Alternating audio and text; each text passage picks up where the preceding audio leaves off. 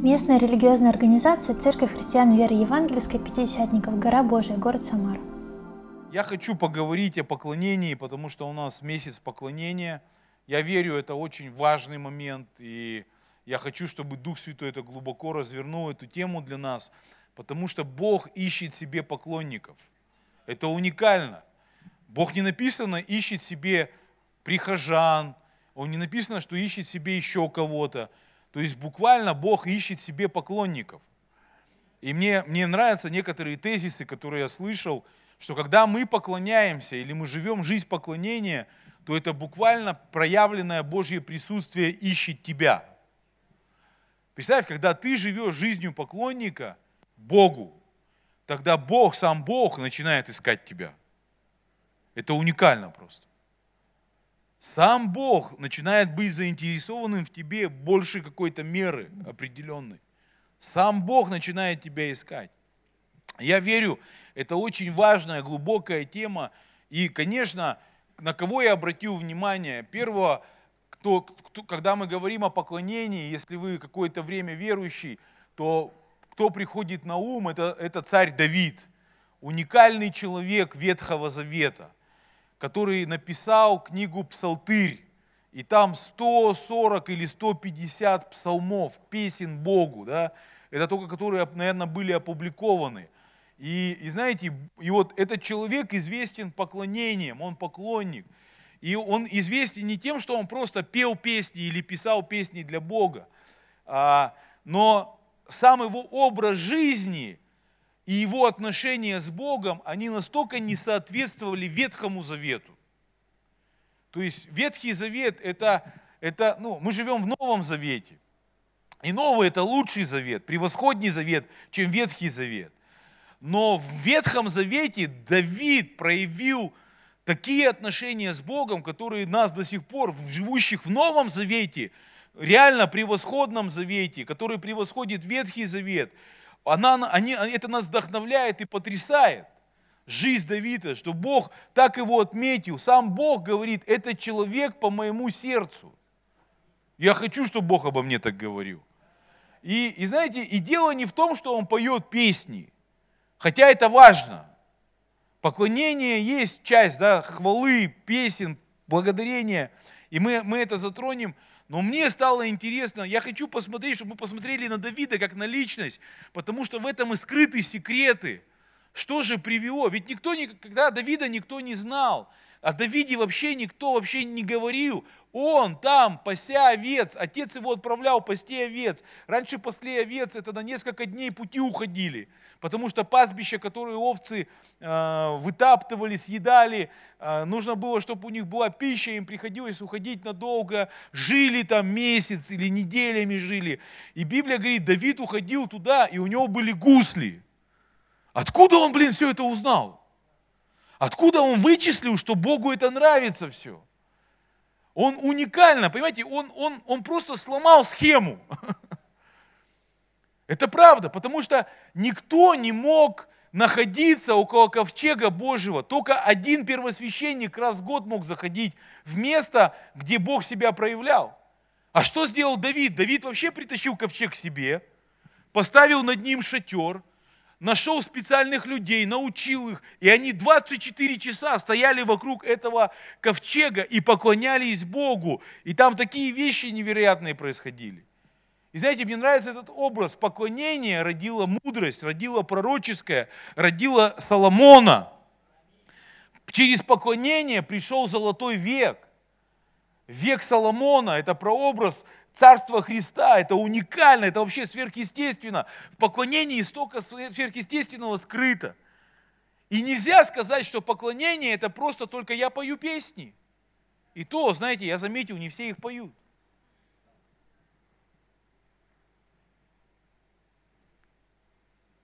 Хотя петь это, я, я, я разверну это потом, я хочу, чтобы вам вера пришла в это. Почему приходя на собрание, где идет поклонение, христиане не поют. Не верят, что что-то может измениться. Но, но мы затронем эти моменты. Но вот, вот, вот на что я хочу. И вот Давид. И первая мысль, которая у меня, во-первых, Давид поклонник. Но вот в чем уникальность. Давайте мы откроем Псалом 15, 8 глава.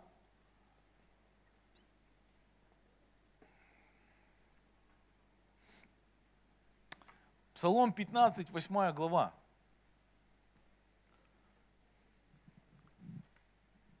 Всегда видел я пред собою Господа, ибо Он одесную меня не поколеблюсь. Всегда это значит всегда. Это уникально. Давид говорит, я видел всегда пред собой Господа, потому что Он очень сильно близко ко мне. И из-за того, что я Его видел, я не поколебался. Из-за того, что я его видел, ничто мою жизнь не двинуло, ничто мою жизнь плохое не изменило. И знаете, это пишет человек, который был в таких передрягах. Если бы тебе просто информацию, что в отношении тебя это делается, пришло, ты бы уже поколебался сразу.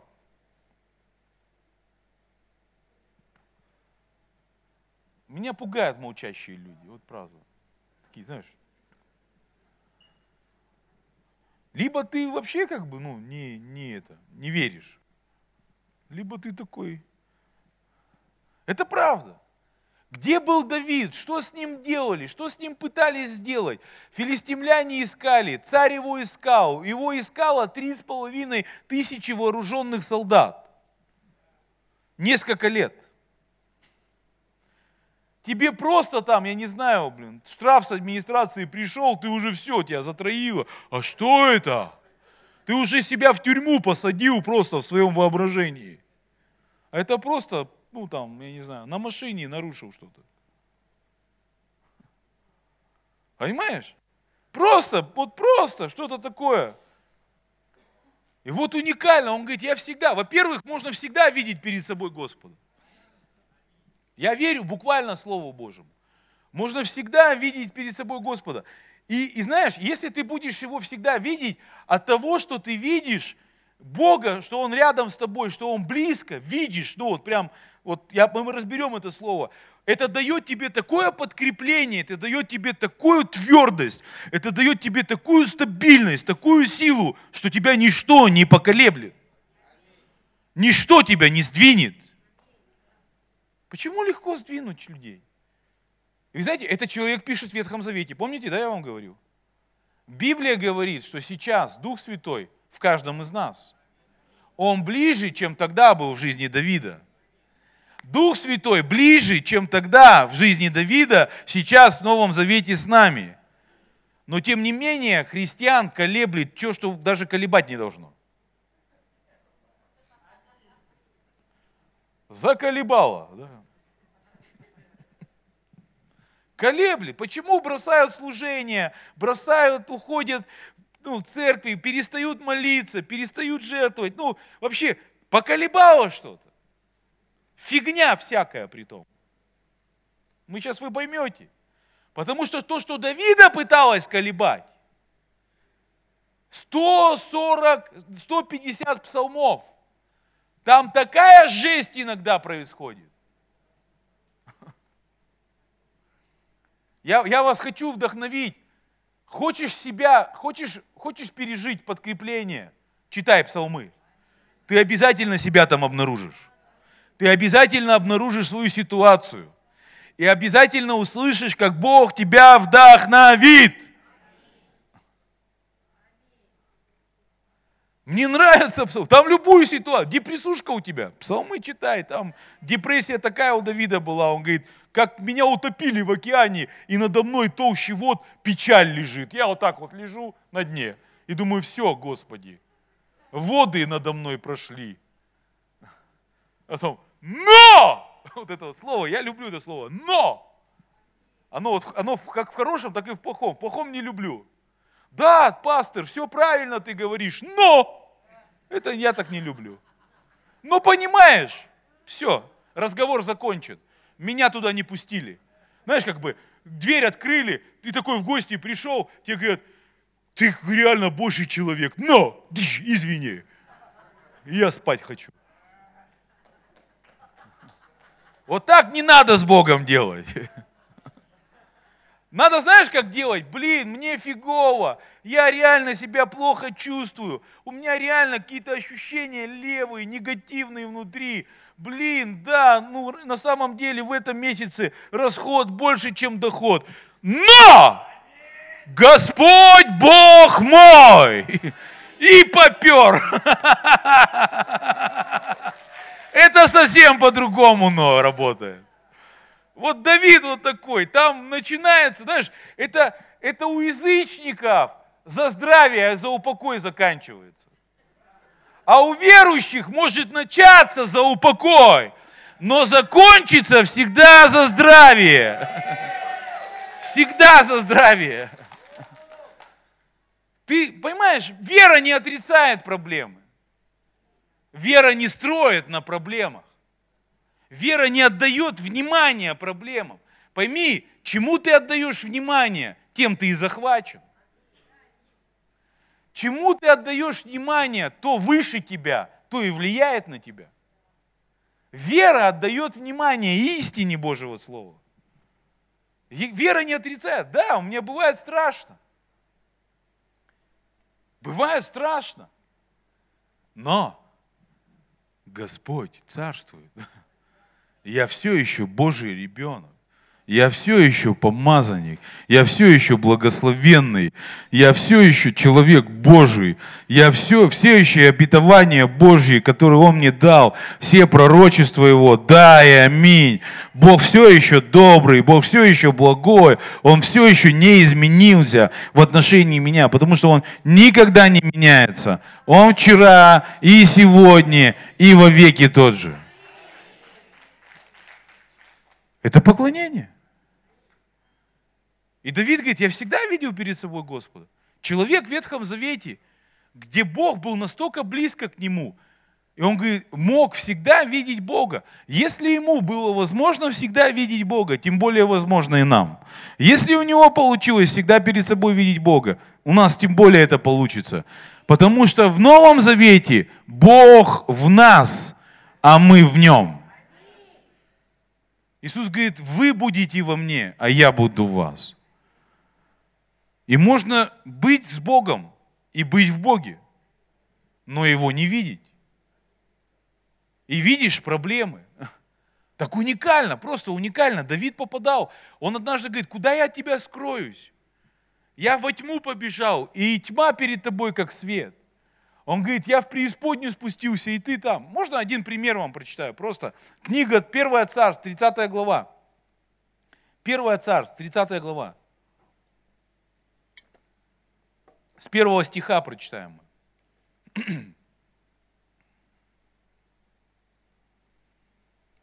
Это была эпоха войн, когда воевали все, воевали, Давид воевал.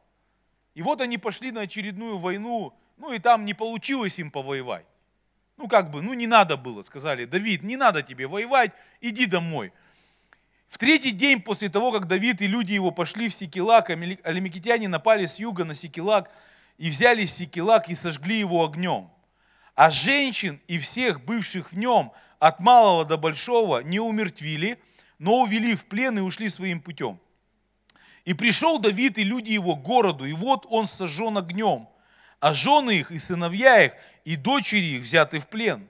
И поднял Давид и народ, бывший с ним вопль, и плакали, доколе не стало в них силы плакать. Взяты были в плен обе жены Давида, Ахи... Ахианама, израильтянка, и Авигея, бывшая жена Навала, кармелитянка. Давид сильно был смущен, так как народ хотел побить его камнями, ибо скорбел душою весь народ, каждый о сыновьях своих и дочерях своих. Прикинь? Ситуация, да? Ты домой приходишь, а дома нету. Нету дома. Нет квартиры. Сожгли. Ну, мы же Библию как мультик читаем. Мы же фильм посмотрели, знаешь, сериал, и ничего не осталось. Это реальные события. Приходит домой, и прикинь, а у него он не один, ладно один. Он людей, которых повел за собой, он лидер их. Он говорил, ребята, Бог с нами. мы увидим такие благословения от Бога, приходят, вот. Не похоже, что благословение, да? Вообще непонятно, что произошло. Все сожгли, детей нет, жен нет, всех увели, просто всех увели в плен. И представь воображение, что они там делать с ними будут. Это война, эпоха войны. Там берут в плен, знаешь, не то чтобы, да, давайте вот сейчас вы здесь жить будете. Их берут в плен сексуальное рабство, физическое рабство. Так брали в плен раньше. И вообще плен это очень жестко, да? И представьте, тебе от этого плохо. Просто от этого, что ты потерял. Потеря народа, которого ты вел. И они плакали, что лишились сил. Я не знаю, было у тебя такое, чтобы ты плакал, чтобы в тебе сил больше не было? У кого-то было, у меня не было такого, слава Богу. Прикинь, плакать настолько, чтобы лишиться, нету сил плакать, все. Ты стоишь и все. Ты настолько разбит внутренне. И знаете, в этот момент поднимается ложь среди народа. Это из-за Давида. Учить помазанников. Просто знаешь, почему-то, если что-то не так в жизни людей, это из-за тебя. А если что-то так, то что-то не забу... А, они не вспоминают, что это из-за Давида. Если что-то поперло, получилось, я, знаете, я слышал, сколько раз меня обвиняли и говорили, это из-за тебя мне так плохо, это из-за тебя у меня не пьет, это потому что ты мне не поздравил. Это вот самое вообще, это нонсенс был. Я сидел на человека и глазами хлопал вот так вот, понимаешь? А, а, а, я шалел от обвинения. Да ты мне ничего никогда не дарил. Это не просто то, что я реально дарил, знаешь, вот это, это даже не от этого. Не от этого. А то, что для этого, для человека, это вот, ну, это апогей жизни. Это насколько разрушенным надо быть внутри. Чтобы вот это вот сказать, это из-за, вот из-за этого все. И представь, и, и поймите, это мужики. Военные мужчины обиделись. И это Восток. И они говорят, мы сейчас тебя завалим. Это ты нас сюда привел. Это из-за тебя, это ты нас потащил, это мы из-за тебя дома оставили. И знаешь, и Давид мог бы просто, но что он сделал? Можно седьмой стих? Но Давид укрепил, вот это, мне нравится вот это, но, но, но. Но Давид укрепился надеждой на Господа. И сказал Давид Афару, священнику а, Химелехову, принеси мне ифот. Ифот – это льняная одежда священников. Знаешь, ты можешь быть одетый сейчас в печаль. Ты можешь быть одет сейчас в разочарование. Это одежды, есть духовные одежды, это реальные одежды. А можешь укрепиться надеждой на Господа. Он мог бы увидеть поражение, в духе увидеть поражение. Он мог бы увидеть поражение людей. Но знаете что Давид? Давид выбрал увидеть во всем этом Бога. Кого ты видишь, тому ты и обращаешься. И он одевает ефот. И принесли Иофиафар ефот Давиду, 8 стих. И вопросил Давид Господа, говоря, преследовать ли мне их это полчище, и догоню ли их? И сказано ему, преследуй, догонишь и отнимешь. Представьте, просто надо понять, что Давида было всего 300 человек, а этих филистимлян там или амеликитян их было две с половиной тысячи. И они их догнали и все забрали. Прикинь, какая передряга. Мог, был выбор у Давида – пасть в печальку. Просто все. Где Бог? А где был Бог? Бог всегда с тобой. Он всегда с тобой. Если ты рожденный свыше, Он всегда с тобой. Он говорит, не покину, не оставлю, никогда. За тебя я всегда. Библия говорит, что Дух Святой, одно из, одно из, одно из э, его определений в греческом слове ходатай, буквально как адвокат. Вы знаете, что адвокат по закону, если он кого-то что-то дело берет, если он с тобой заключает договор о том, что он будет вести тебя, закон не позволяет ему больше от тебя отказаться. Только ты можешь отказаться от адвоката. Дух Святой никогда от нас не откажется. Представь, и значит, увидим мы его или не увидим, это наш выбор. Давид бы мог видеть разочарование и поражение и разъяренных мужиков и сказать, все, хана. Но он укрепился, он приложил силы. Вот это слово укрепился, приложил силы. Зачем? Надо прикладывать силы, чтобы увидеть Господа в этой ситуации. Увидеть Господа. Вот я хочу, чтобы мы посмотрели, как же Господа видеть. Давайте вернемся к тому псалму, а, с которого мы начали. Псалом 15.8. «Всегда видел я пред собой Господа, Он одесную меня». Друзья, меня так это сильно вдохновляет. В этом столько надежды, потому что мы можем видеть Господа всегда. Понимаешь, вот в чем проблема. Мы, когда приходим в какие-то ситуации, что мы там видим? Что мы там видим? Христиане сегодня столько демонов видят. Знаете, как вот сегодня мы себя видим, свои возможности видим. Но опять же, тут от любви к себе тоже как бы, ну, не фонтан, да? Что я могу? Мы проблемы видим, мы видим, что не получится, всякую, вот все, что попало, видим. А, а Бог хочет, чтобы ты всегда видел Его. Всегда. Знаешь, что такое всегда? Это значит везде. Всегда это везде. Вот где бы ты ни оказался, увидел Господа. А если Господа увидел, Он так тебя укрепил, так тебе силы дал, что ты не просто преодолеешь. Понимаете, они не просто проблему прожили. Вот мне так нравится, как Бог это делает. Когда ты видишь Господа, как Бог тебя укрепляет, Бог тебе дает силу не просто это пережить. Они не просто пережили потерю домов, не просто пережили потерю детей, что их в плен увели или жен. Они пошли и вернули все с избытком. Я не хочу быть таким выживающим христианином. Мы все проживем, и холод этот в ДК тоже. Такие прожили в 2020 году весной. Аллилуйя! Нет, я хочу укрепиться Господом, чтобы, поблагодарив руководство этого Дома культуры, пойти однажды в лучшее. Я так верю. Не выживающие такие. Мы прожили этот год, ду-ду-ду, выстояли, да. Выжили, ковид тряханул нас, но мы выстояли. Нет, чтобы ты с добычей прожил. А чтобы у тебя добыча была в трудных обстоятельствах, тебе нужна сила от Бога, который тебя будет укреплять. А чтобы Бог тебя укрепил, тебе надо видеть Его всегда. Есть эта сила видеть всегда Бога. Представь, как вот, ну, что надо с человеком происходило, вот, чтобы ты, вот кто-то с тобой живет в доме, да, вот, ну, жена живет, а ты ее не видишь. Она на кухне что-то делает, а ты ее не видишь.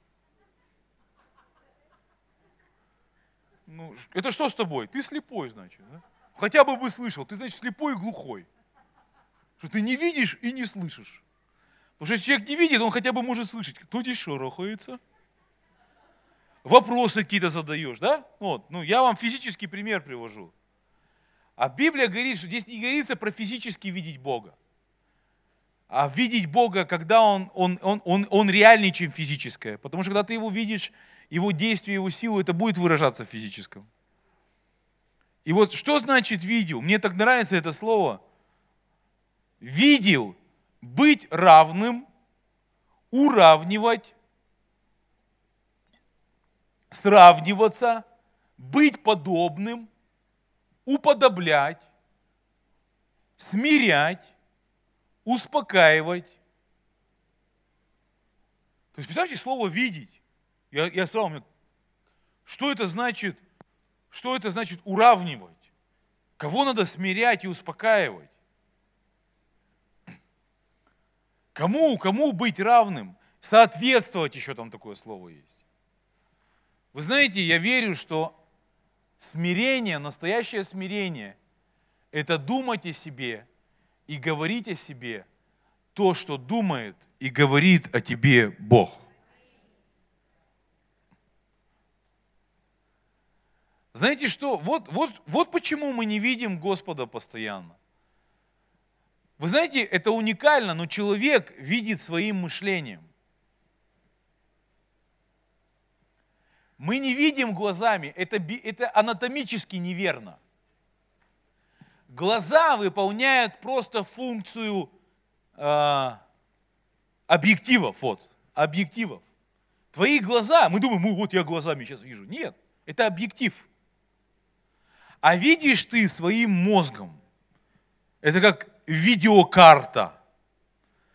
То, что туда накладывается, передается, и мозг дает определение этому. То есть твое мышление, твои нейросети, вот эти все, лес. Вы знаете, мне нравится это лес, реально, лес. Потому что нейронные связи, которые ты сформируешь себе, это лес и дороги. И ты воспринимаешь действительность вот не потому, что ты видишь, да, ну, не потому, что ты есть, а потому, как твой мозг мыслит, да, как, как, как ты мыслишь. Вы понимаете, я вас не, не, не запутал? Вот понимаешь, ты не мозг, ты не мозг. Это ты в мозгу лес насаждаешь. Это ты в мозгу дороги строишь. Ты, ты духовный. Вы понимаете, нет? То есть ты можешь заставить что-то сейчас, вот, возьмите вот, возьмите сейчас, а, просто начните думать о доме. Можешь о доме подумать? Три секунды, начни. Просто сейчас, начни думать о доме. Кто подумал о доме? Поднимите руки. Прикинь? Это не мозг твой подумал. Это ты в мозг вложил эту мысль и начал ее там насаждать, начал что-то там формировать в нем. Понимаете? И то, что ты сформировал, это и будет определять то, что ты видишь. Вот почему говорят, один видит все классно, а другой все плохо. Хотя смотрят на одно и то же. Кто-то говорит, да, один оптимист видит пол, половину наполненный стакан, а пессимист наполовину да, пустой. Хотя это одни, одно, одни то, одно и то же видят. Почему? Это восприятие человека. Он так реагирует. Так вот, что сделал Давид? Что он, что он уравнял? Как он стал видеть? Он начал думать и говорить о себе постоянно то, что говорит о нем Бог. Когда мы это делаем, это и приводит нас в соответствие того, кем мы на самом деле являемся в Боге. И когда ты находишься в том, в чем ты должен находиться в своем внутреннем состоянии, тебе легко видеть Бога. Тебе легко его воспринимать. Тебе легко видеть, что он рядом с тобой. Он, ну представь, просто истина в том, что Бог говорит, я никогда тебя не покину и никогда тебя не оставлю. Когда ты начинаешь об этом так думать, что Бог, ты не покинешь, ты не оставляешь, ты начинаешь пропитывать себя в этом, то в любой ситуации, послушайте, если ты сформировал такое мышление, такую дорогу, такую тропу, такой лес внутри, внутри своего мозга, что он никогда меня не оставит, никогда не оставлял, никогда не покинет, и вдруг ты попадаешь в трудную ситуацию, тогда у тебя возникает вопрос, а где ты сейчас в этом Бог? Ведь ты же никогда меня не оставляешь. Ведь ты же никогда меня не покидаешь. Вы понимаете, о чем я говорю? Давид попал в трудную ситуацию, и он говорит, стоп, стоп. Что-то начало его смущать, да? Что-то начало его выбивать из себя, выбивать из колеи. Хотите знать, что это? Вы все это знаете. Мне нравится это слово, когда, когда я спросил Бог, Представьте, вот это «я видел», и там одно из значений этого слова – смирять и успокаивать. Смирять и успокаивать. Кого надо смирить и успокоить-то? Чтобы я начал видеть Бога. Псалом 130, второй стих.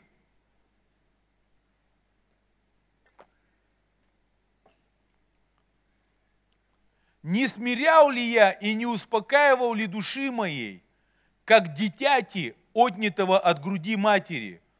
Душа моя была во мне, как дитя, отнятое от груди. Это уникально. Давид такие образы говорит. Наша душа, друзья, вот что беспокоится. Ваши эмоции, ваша душа. Вот что начинает смущаться. Вот что начинает говорить с тобой. Где Бог? Все плохо. Все, ничего не получится. Знаете, такой пример сильный. Это, это грудное дитя. Оно практически на руках матери постоянно находится. И если ребенка отнять от груди, ну, это только меня родители поймут вообще. Когда ребенка отнимают от, ну как, не дают ему грудь на руки, не берут и грудь не дают. Он начинает так орать, что все, вот особенно я молодым родителям, удачи вам просто. Когда ночью ребенок захочет молоко матери, грудь матери, ночью, все, все, движуха такая в доме. Один ребенок все, один, понимаешь? А там движуха уже. И вот наша душа такая же. Такая же. А, а, а. И он говорит, как душа может смириться, успокоиться? Что такое смирение? Успокоиться, мир, чтобы пришел. Когда, ее, когда, когда, когда ребенка на руки берут, и мама ему грудь дает, знаешь, это Знаете вот это вот, помните, да? Кто помнит, кто знает? Когда, когда это, а потом мама, мама дает, все, все. И все такие, папа, папа без груди, а как с грудью до этого был, да, как бы. Я не знаю, я бы рад, чтобы у меня грудь выросла просто, самому дать. Особенно, когда жена ушла, да, куда-то, все. Я помню первый, Аня! Все. Там два отнятых от груди, понимаешь? Там два отнятых от груди. Я не знаю, что делать, все.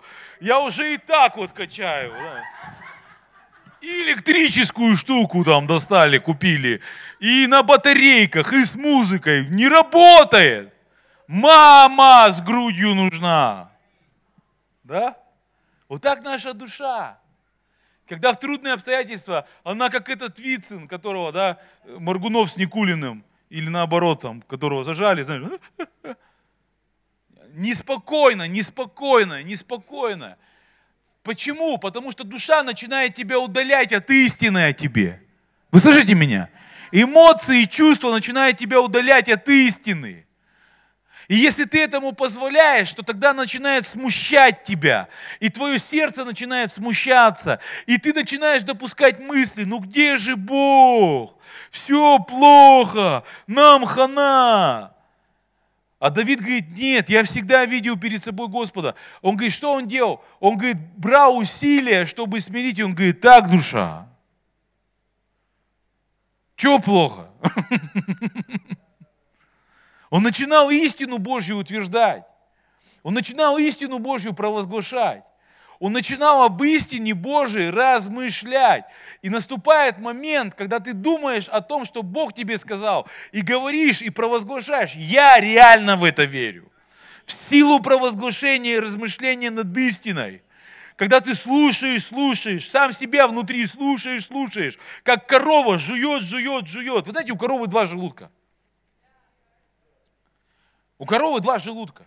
И в Библии слово «размышлять» с еврейского языка, одно из его значений – это жующая корова. Знаете, как корова? Вы видите, она всегда ест. Ну, это кажется, что она ест. Она всегда жует. Она стоит так. И у нее вот здесь вот первый желудок, а здесь основной второй желудок. И она вот это сглатывает в первый. И потом раз обратно и опять жует. Раз в первый, опять жует. Раз первый, опять жует. Раз первый, опять жует. Раз первый, опять жует. Раз первый, опять жует. Раз первый, опять жует. Да, так и есть. Вот что, вот что Библия говорит, слушай, пока не услышишь, думай, пока не услышишь, думай, пока не услышишь, думай, пока не услышишь. И как только она расщепила все, как только ты услышал, как только откровение взорвалось, бах в основной желудок все. Стало частью тебя. Он говорит, провозглашай, думай, провозглашай, думай, провозглашай. И вот что делал Давид. Он смирял душу своим духом. Он говорит, нет душа. Нет я не позволю тебе смутить меня. То, что ты чувствуешь, то, что происходит, это не является истиной.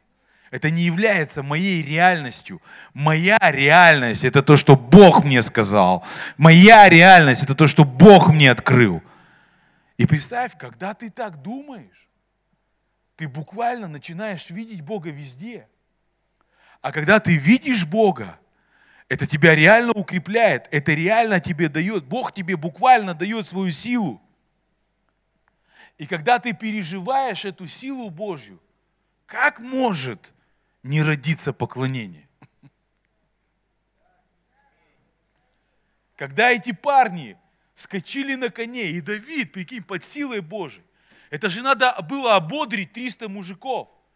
Друзья, у меня нет иллюзий вас своей харизмой ободрить. Вообще, это, это утопическое действие. Ободрять неободренных людей своей харизмой. Давайте, давайте, хоть, хоть, хоть, хоть. Не жаль Тони Робинсона, реально. Он выдохнется. Это толпа, знаешь, а, да, да, да, да, да, да. И все. Сделайте так. Смотрите, видите, вы руку вот так можете провести, да? О, огонь вообще, бомба! Бомба, да, бомба. И что? И что? И что? Жизнь-то с человеком, что с его жизнью стало? Но когда ты силой Божией исполнился, когда ты Бога увидел, Бог говорит, Давид, я с тобой здесь. Вот он, я стою здесь. Его как начало там пульсировать от силы, он подходит, говорит, парни! Я, такие, знаешь, Уа! Сразу вот это вот душ, душняк ушел.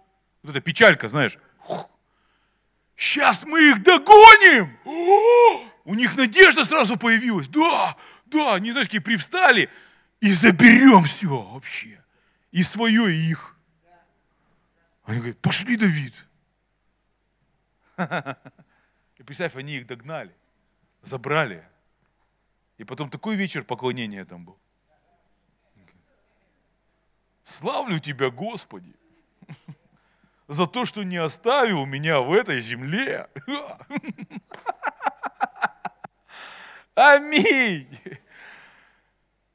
Понимаешь, вот здесь вот, а пока ты сидишь со своей душой, твоя душа тебе рассказ, вот сейчас тебе душа твоя рассказывает, все плохо, понимаешь, ну просто потому, что у тебя все плохо. Просто плохо, потому что плохо. Знаешь, я, надо вопросами ее вытаскивать. Что плохо-то? Ну как, что плохо? Ты не чувствуешь, что ли, что я чувствую? Истина не руководится твоей, твоими чувствами. Она не меняется от этого.